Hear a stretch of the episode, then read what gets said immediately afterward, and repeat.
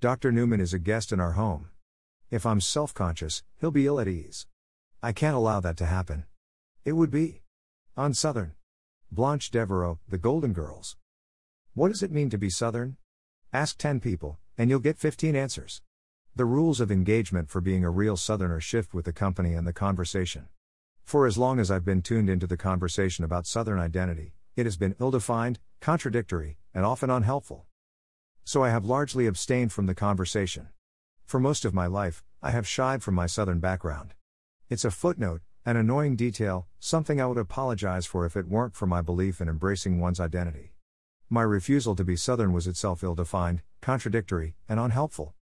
It wasn't until I began entertaining the idea of refreshing my online writing perspective that I stumbled upon the idea of unsouthern. The word has been buried in the cedar chest of my working lexicon, owing to its usage in the Golden Girls episode A Little Romance.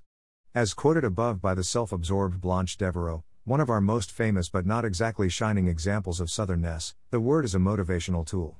Blanche must rally herself from being uncomfortable with a visitor who's different and lift herself to a higher ideal of gentility and graciousness. Yes, it's the trope of Southern hospitality.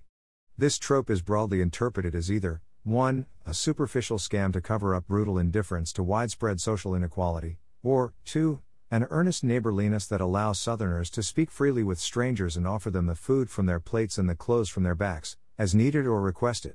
Yet again, ill defined, contradictory. And you know the rest. I never gave the word unsouthern a second thought. But as I was riffing on blog discussion topics one evening a couple of weeks ago, the topic of grits came up. If all goes as planned, that will be the topic of my next post. Exciting, right? I started relating, to myself, the proper method for cooking and serving grits. I gave my input on the heated discussion about what accompaniments go with grits and which belong far, far away from them. Before I knew it, I had been brainstorming for a half hour. About ground up corn. In a moment of self awareness, I asked myself, why are you so invested in this topic? You're not even really Southern. You're. Wait for it. Un. Southern. In that moment, it hit home for me. And the idea for this place was born. One of my favorite arguments in defense of mainstream pop culture is that the people who call themselves alternative or indie devote so much effort to avoiding or contradicting the conventions of the mainstream that they are often just as beholden to its rules as the rest of us, only in negative. I had done the same with my Southern identity. I spent so much time running away from it that it became as important to me as it was for Blanche. There will be plenty of time for my navel gazing in the posts ahead. I can offer plenty of examples of my shunning, running, avoiding, and generally plugging my ears and singing a monotone la la la whenever the notion of my being associated with the South arose. At the same time, I am fluent in grits and fried chicken. I sometimes describe my ancestry as hillbilly on my dad's side and redneck on my mom's side. When I volunteer this information, or the places I grew up, as part of regular conversation, the primary reason I do so is to observe the listener's incredulity. Wow! I never would have known. How those words fill me with pride. Unsouthern is a way for me to continue to address both sides of the coin that is my regional heritage. I'm proud that my background lies in a region so culturally rich, but I'm also proud that I can look on much of it as a bemused outsider who was able to make his own rules about how to experience and explain life.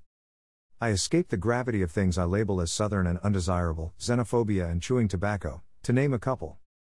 I discarded some other regional identified traits that are not inherently good or bad, like the drawl and the colorful word choices Southerners are known for, and replace them with a drier approach to language that better suits my personality.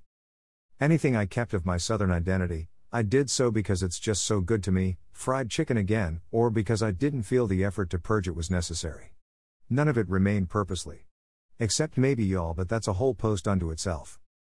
The point of this blog isn't to excuse myself for rejecting my Southern identity. It isn't to self congratulate for reinventing myself as a regional free agent and world citizen after being raised in the hills of Tennessee. It also isn't designed to provide the same tired riffs on Southern goofiness and unsophistication. It's not even really about Southernness at all. Unsouthern is a jump off point, a way of orienting myself in the world. When I send a flaming political dagger to someone, it's coming from the South. When I offer a pop culture theory, it's all based on what I've seen and done here. When I give a heartfelt social critique, it's as a Southern citizen who's lived his entire existence based within a 300 mile stretch from Gamaliel, Kentucky, to Riverdale, Georgia.